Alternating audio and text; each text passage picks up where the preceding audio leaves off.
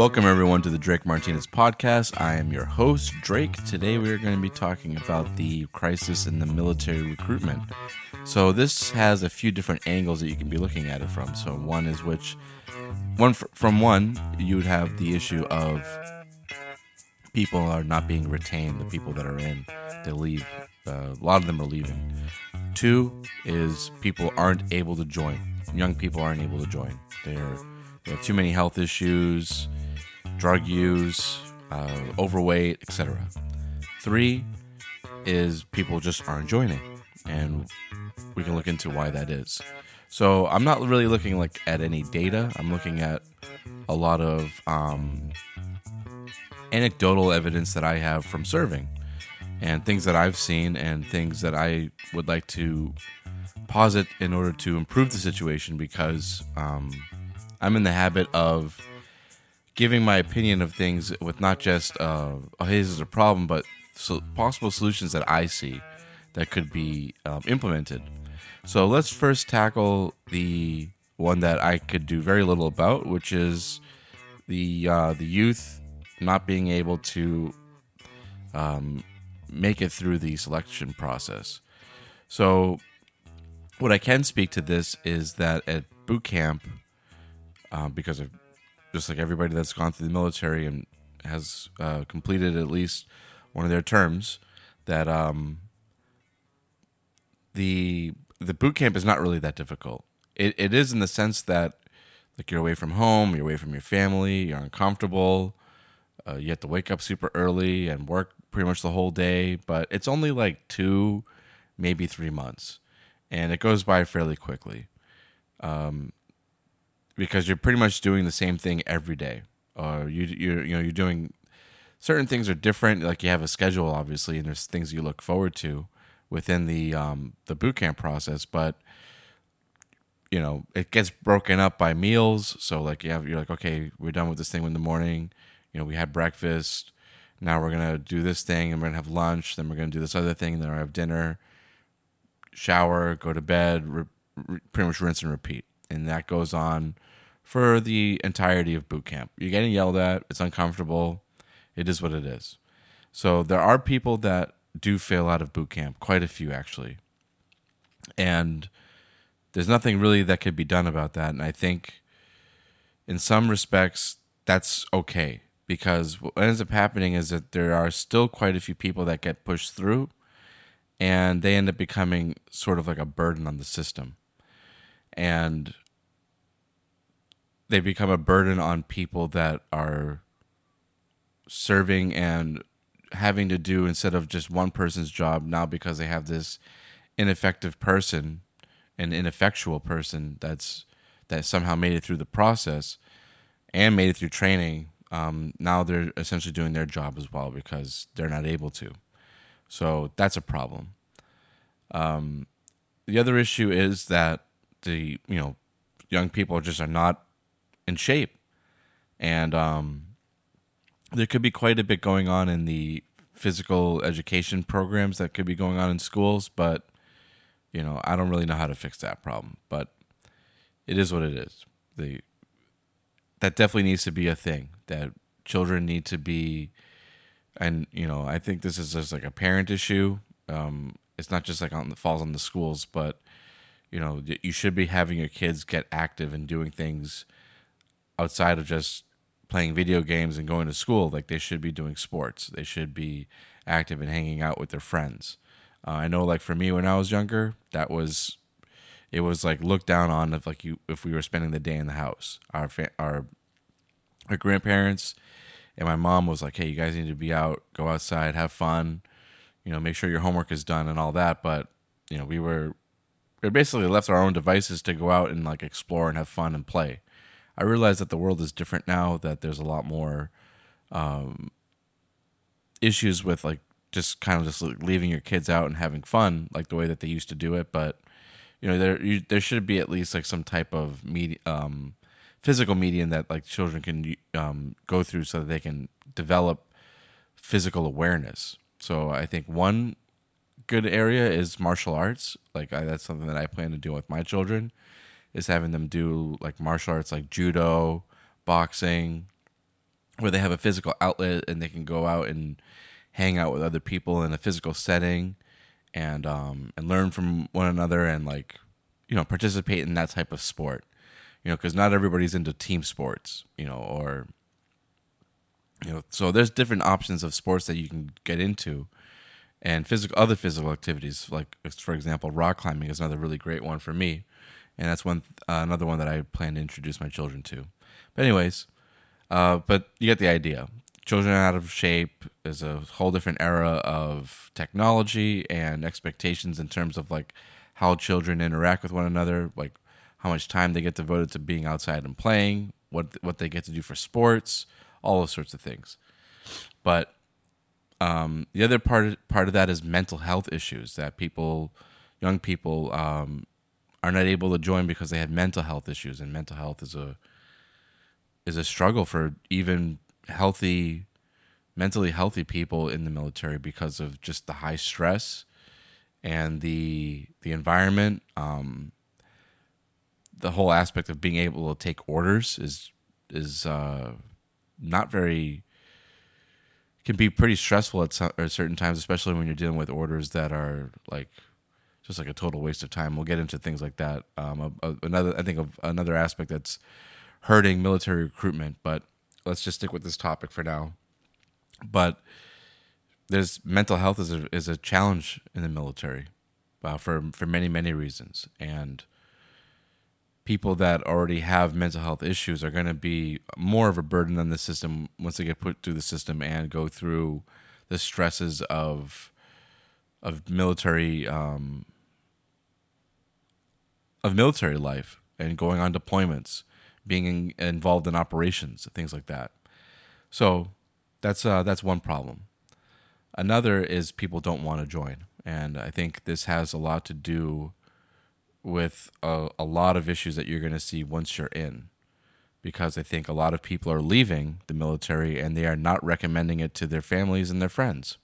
So I think you have a lot of people who are 22, 23, 24 and they leave and they're like, you know, they have friends that like went to college and they're like, "Hey, you know what? I think you know, college isn't working out for me. I think I'd rather just join the army or join the navy or join the marines." And their friends are like, "Nope, don't do it." because of X, Y, and Z. We can get into those reasons in a bit. But I think a lot of that's happening. From what I've seen, a lot of young people are leaving, especially if they're leaving at that age. I'd say nine times out of 10, they didn't have a great experience. Nine times out of 10, they're like, they're done with it. They don't want anything to do with the military anymore. And there's a lot of reasons why, a lot of valid reasons why. We'll get into those in a minute. Um, but the other side of it is so you have people are not able to join. People are not willing to join because they think they're hearing a lot of negative things from their from their um, from their peers, people that they know that are veterans, and veterans are not recommending it for for various reasons that we're going to get into. And um, the third reason is that people are not being retained, and this has a lot to do, I think, with the previously mentioned issue, which is that people are not joining. Um, a lot of it's probably due to word of mouth. Um, people that, those people that left, like at 24, 25 years old, people that probably left when they were, had about like 10, 12 years of service. You know, they found more lucrative, more opportunities outside in the civilian world that were more fitting to them and their lifestyle, which is is fine. I, you know, military life for twenty years, going into retirement is not for everybody, nor should it be. I think that there's a certain percentage of people that want to make it a career, and that's great. There's a certain percentage of people where it just turns into a career. There's a certain percentage of people that, you know, they have families, they have X, Y, and Z going on, and they're like, you know what? I'm only at like 15 years. I'm at 15 years now. What's well, another five? let me just finish these five and I can uh, enjoy a retirement and then do these other things once I'm done. I'm still going to be pretty young. It's a, it's it's not a bad gig.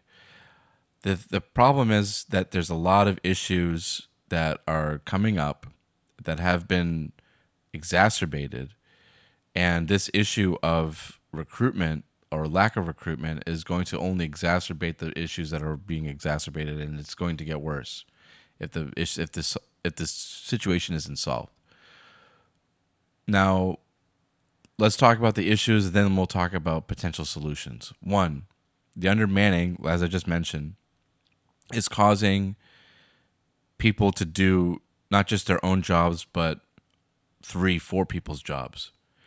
And in an already stressful environment, that perpetuates the lack of time that people or that just exacerbates rather the the lack of time that people have to spend with their families.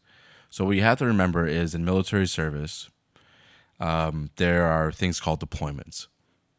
Now, for each branch, a deployment looks very different.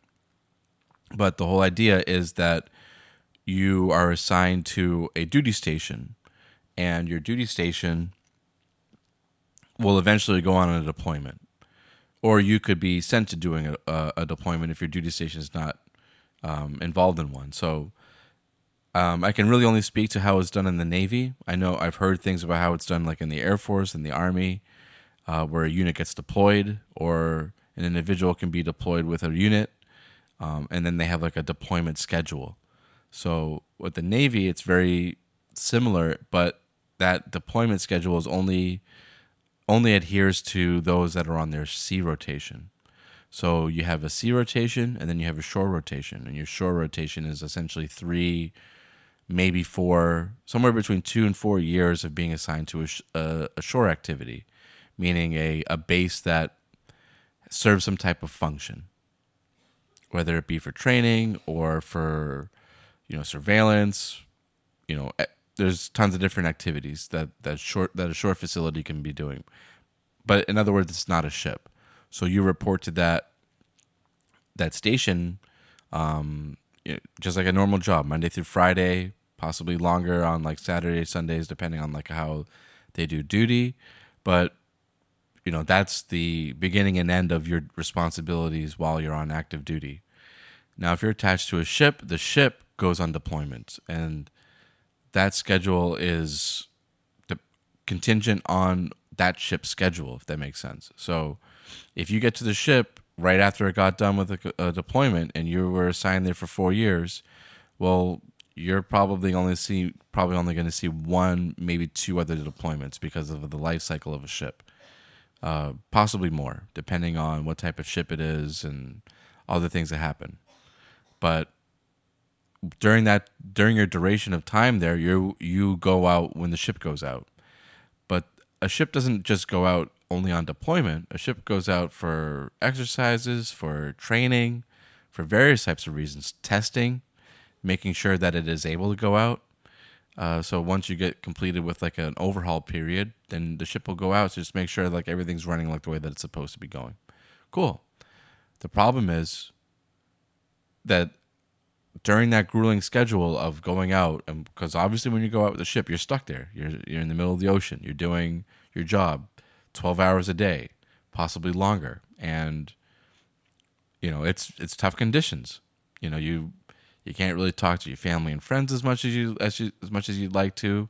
You don't have access to all like the little things that you take for granted when you're when you're at home, um, and you're stuck eating those meals, the meals that the that the ship is serving you. You can't, you know, that's one of the things like is especially difficult for me, is like not having that access to like home cooked meals or you know In-N-Out burgers etc so it's tough the, when you take into consideration that there are fewer people that are joining the people that are joining so there's sort of like a life cycle and this what's this is what makes it difficult on people who have been in for like five years six years seven years is that they've that they that there tends to be a life cycle so you've you got to the ship you did the grunt work for like three years, and then you move up, and now you're doing more of a supervisory supervisory or managerial role, and then you move up, you move up, etc.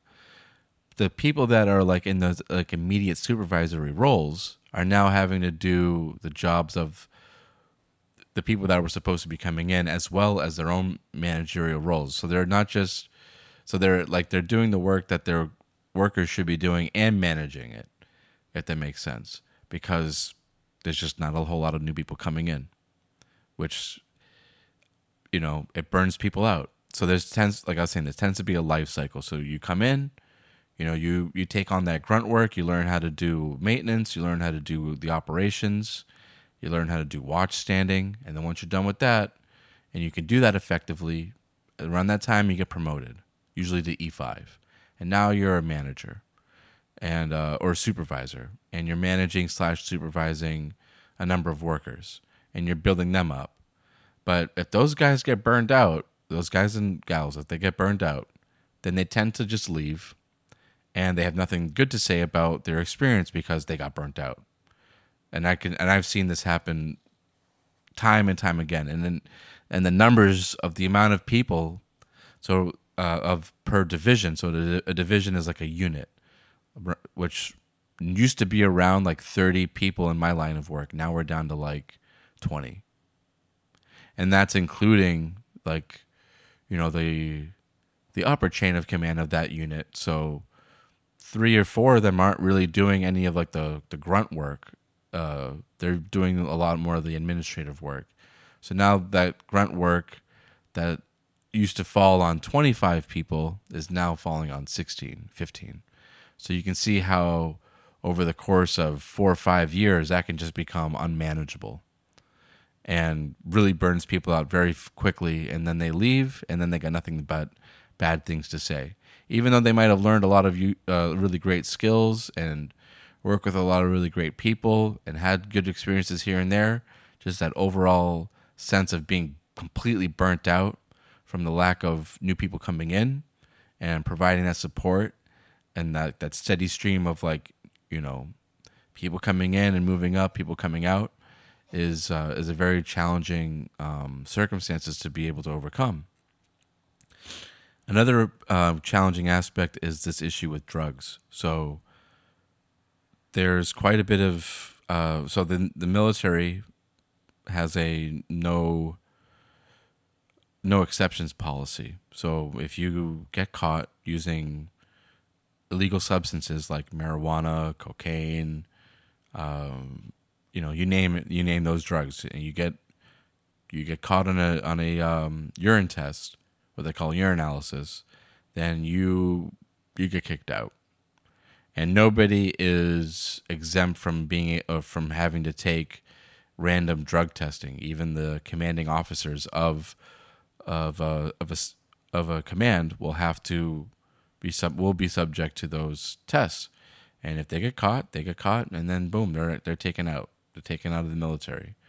So that person who a lot of people were relying on because one everyone sh- everyone's short manned, uh, short-handed, it's undermanned, and now just out of and in it'll always happen out of nowhere. Obviously, the nature of popping on a drug test is uh, surprising. It's not like the scheduled tenure in which this person oh this person's leaving in like a year they're doing a transfer or they're separating and they're going back to civilian life it's like no th- this week you know smith or johnson whoever was you know in charge of this thing they were taking care of this maintenance action or they were involved in this operation and then boom they they pop on a drug test and now they can't be relied on for anything and now they're just being separated from the military so it's a there's a lot of challenges, a lot of challenges in terms of like managing managing the personnel, managing the people that um,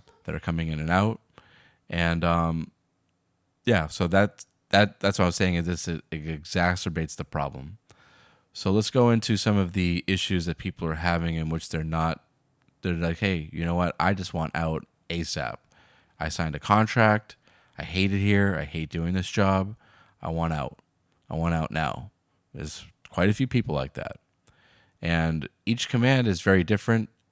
Each branch is very different. So, you know, you might talk to some people that had a great experience. You might talk to some people that had a really bad experience. And a lot of it depends on the command, and a lot of it depends on the uh, the people that run it. So I'm not going to say any names. I'm not going to point to any specific examples, but I am going to just point to general trends that I've seen. Now, again, this might not be the case in a lot of other commands because, you know, the, the military by its nature is very compartmentalized, meaning when you're working in one area, you don't know what you don't know at all what another area is doing. You might have some idea, you might get the chance to talk to some people, but you're hearing hearsay. I can only speak to what I've seen. And what I've seen is that there is a level of disconnect between the senior leadership, people who have been in for at this point 20 years, 15 years, 25 years, somewhere in that range, and the challenges that the people are facing that have been in for about five to 10. So the people that have been in for five to 10 are now dealing with this manning, the manning issues. They're dealing with like the personnel issues that they weren't that they, that weren't as um, intense as they were 20 years ago, which is insane to think about because during that time there were actual wars going on. Um, but I think that also speaks to the nature of what's going on lately, which is during those during the war periods of the Iran Iraq war. I'm sorry, the Iraq and Afghanistan wars, is um, there was less emphasis on little minute things that a lot of people might perceive as um, micromanaging because there was a there were actual wars going on so i think during those times things in in a certain sense the command structure becomes a little bit more relaxed because there is a larger problem at ish at, the, at hand. Whereas um, when there aren't any wars going on, then there's less of a, uh, or there's less of an urgency in those areas, so they had to they have to transition their focus to another area. So for uh, the easiest example that I can give that kind of um, is a good analogy is police in dangerous neighborhoods for neighborhoods versus police in very safe neighborhoods. Police in, very, in dangerous neighborhoods don't really have a lot of whole, whole lot of time to pull people over for minor traffic infractions, for example. So that would be like how chain of commands operate during wartime, which is, you know, hey, this person's getting this thing done, they're getting that thing done, great. What we really got to focus on is making sure that people are prepared for this war that's going on. Whereas police that are policing very safe neighborhoods, they don't really have a whole lot going on in terms of like violent crime and things like that. So they they got to do a job still, so they tend to shift their focus to things like minor traffic infractions. And for anyone that's ever dealt with things like that, you can see how that would be annoying.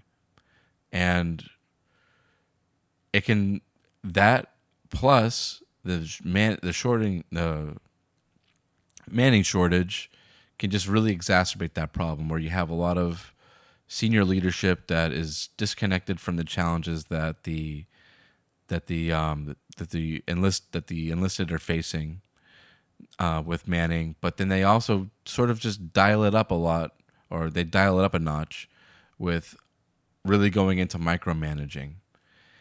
Another is the schedule for a lot of these ships. So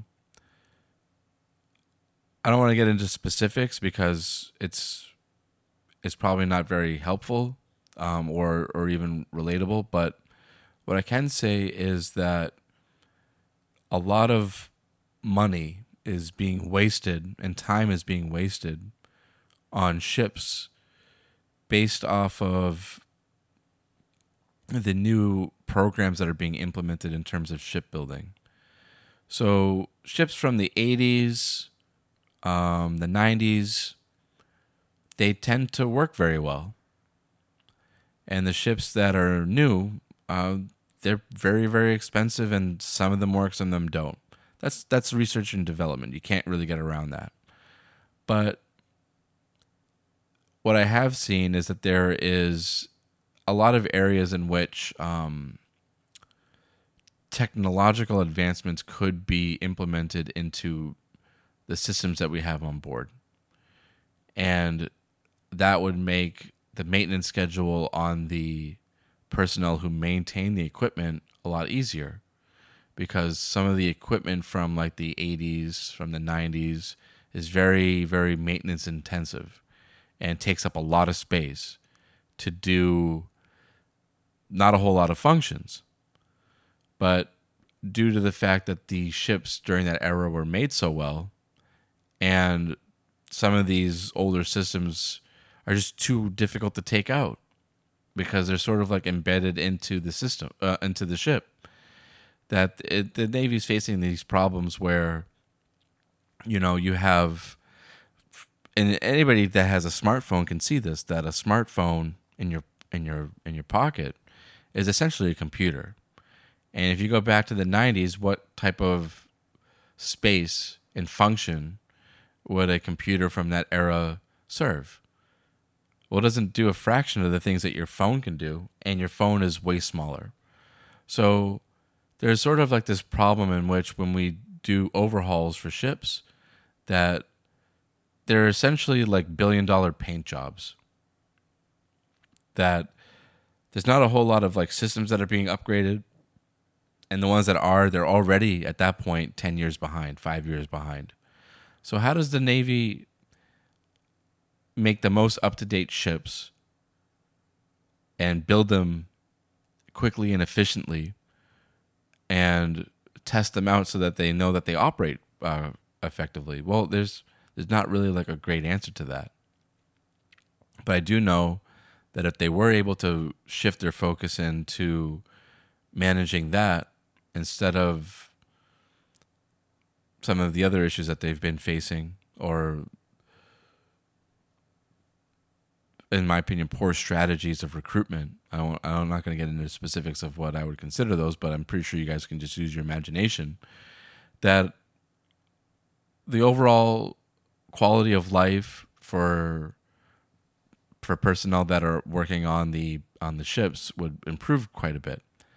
Now, another issue that a lot of people are having, so senior senior leadership, I think, has a lot a lot to blame um, for that.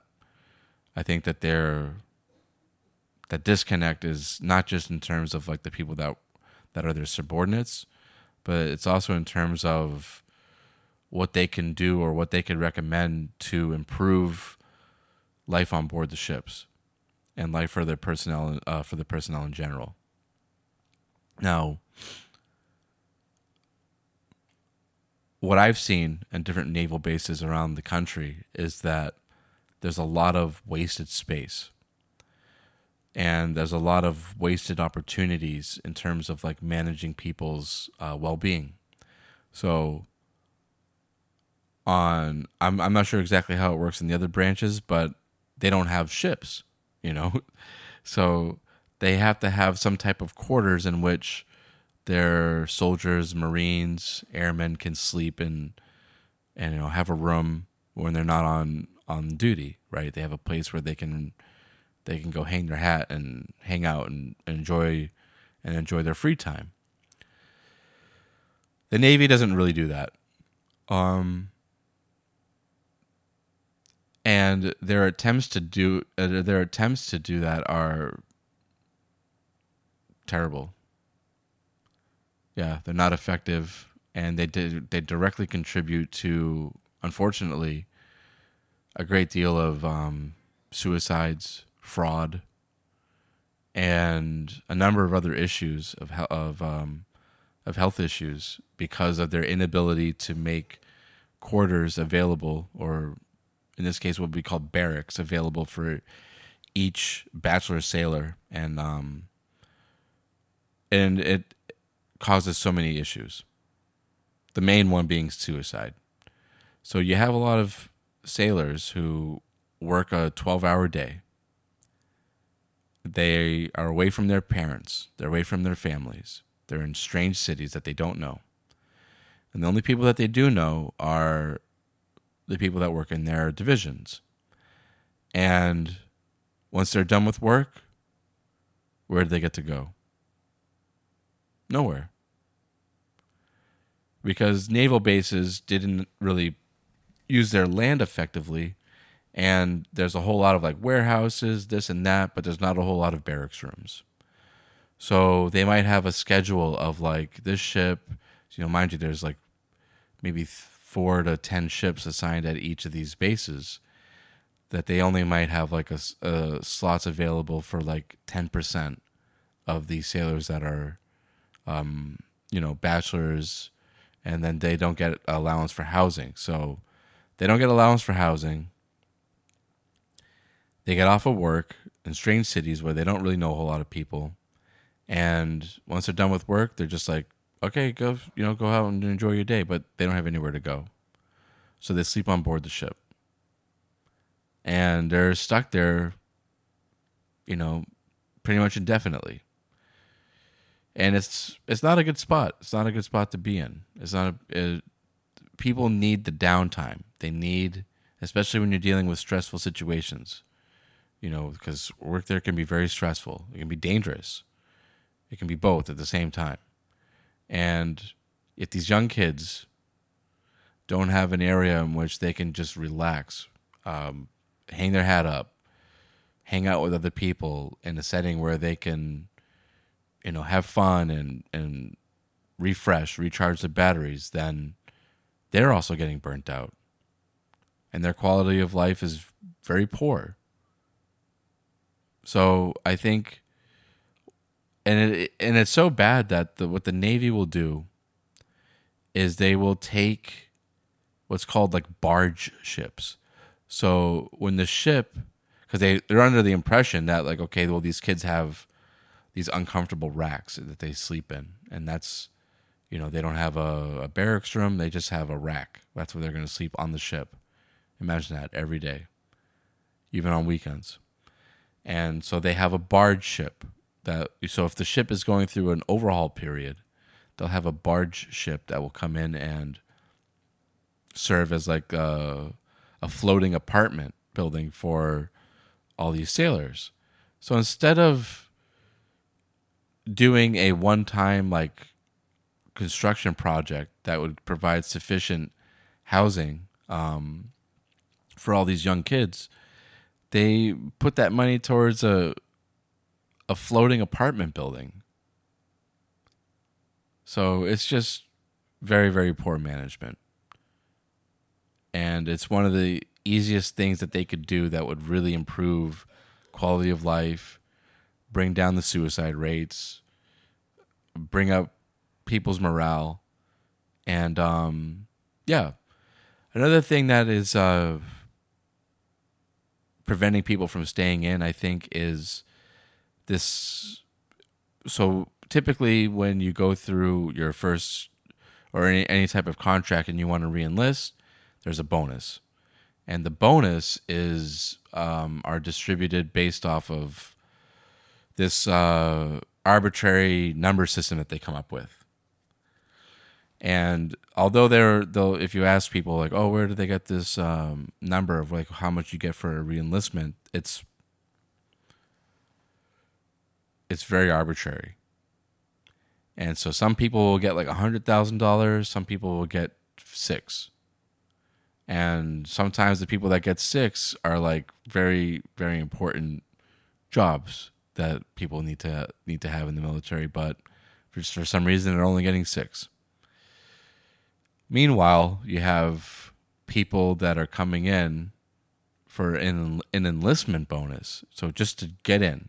No guarantee that they're going to actually make it through training or be useful. And they're getting like 10 15 20000 dollars. So i think that the reenlistment bonus strategy should be revisited. The numbers should be re, uh, distributed a lot better granted there's some positions that are very very difficult like um, the people who work in the reactor and they deserve a very good uh, reenlistment bonus because those those guys can go out and make tons of money um, in the private sector. But so you're sort of seeing all of these things coming together, and you're seeing why the military is having um, difficulties with recruiting. And you know, I think that these problems are only going to get only going to get worse. So some of the solutions that I've heard being posited is uh, that I've heard some congressmen and women saying like, "Oh, well, one of the things that we can do to bring up um, recruitment would be to go the way of like California and Massachusetts and other in other states and to make marijuana legal for federal, you know, for federal employees. And I have mixed feelings about that. I think it would cause a lot more harm than good. Because there's already a big struggle right now. And I think if you allowed that, then who knows what other problems might come up that aren't that we just can't project right now. Because I think the main issue is quality of life and a disconnect between senior leadership and the enlisted personnel like the rank and file. There's a there's a big disconnect. Those two things need to be addressed, I think, before they can even get into anything else. And another one, obviously, part of that disconnect is, as I mentioned, the um, the housing situation for younger people, um, junior sailors, and um, in the in the military, in the in the Navy in particular. Well, so if you're thinking about, I'll just leave it with this: if you're thinking about joining, I'd say that you have to do a lot of research. Um, it's not as clear cut as it used to be. I think you know, and I and I wouldn't sh- I wouldn't um, shun anybody away from military service because it did a lot for me. Um, but I'm not going to sugarcoat it and say that it was easy. It was very very difficult, and especially dealing with a lot of the things that I mentioned, it's extremely difficult. There's also a very very big problem in terms of recognition, how recognition is distributed, because there tends to be a um, an administrative class, even within technical ra- um, jobs. And those um, administrative jobs are very easy. But because they're administrative and they don't really get put into the fire, so to speak, then they have so much more time for to make themselves look very good on paper. Whereas there's a lot of people that you know do like the grunt work and they get really good at the the technical aspects and they don't get the same recognition as the people who just look good on paper who do administrative work. And I think that's a big problem that also needs to be addressed. Uh, but that's a that's another discussion for another time. So, anyways, uh, thank you guys for tuning in, and um, hopefully you got something out of this, and it maybe gives you a little bit more perspective on like why military recruiting is so bad right now. And maybe you can we can continue to have conversations about this to see what we can do to make the to make things better. Because you know we we I w- I wouldn't say that our military needs to be like huge it just needs to be professional and we need to have a certain number of people that are re- willing and able to do it. Um and the people that are doing it need to i think be treated a lot better. I think that there's just there's too many shenanigans going around that uh, devalue basic human life for, for people that need uh, that, that need some comfort. They need some reassurance, especially from the people that are their leaders. And I think that's not happening as as strongly as it should be. But we'll continue to have these conversations, and um, let me know what you guys think in the comments if you're a vet, if you're active duty, and you have your own suggestions of how things could be improved, you know, we never who who knows. I, and my what I've seen is that people in senior leadership like aren't very receptive. Uh, although they they go out and say like, hey, we want this survey, this survey. Yeah, they, they take in the surveys, but they don't really do a whole lot to implement the changes that I think the rank and file see um, as potential solutions. Um, but yeah, we'll, we'll, who knows? Maybe that won't be the case in the future uh, once things get as bad as I think that they're going to get. But um, thank you guys for tuning in. This is Drake from Drake Martinez uh, Music. Super happy that you guys tuned in. Um, make sure that you subscribe. Fujiwara Effect. And it's by my band, The Water Bear. I wrote, performed, mixed, mastered, produced the album. And um, yeah, Thank you guys for tuning in. Hope to see you guys next week. Bye bye.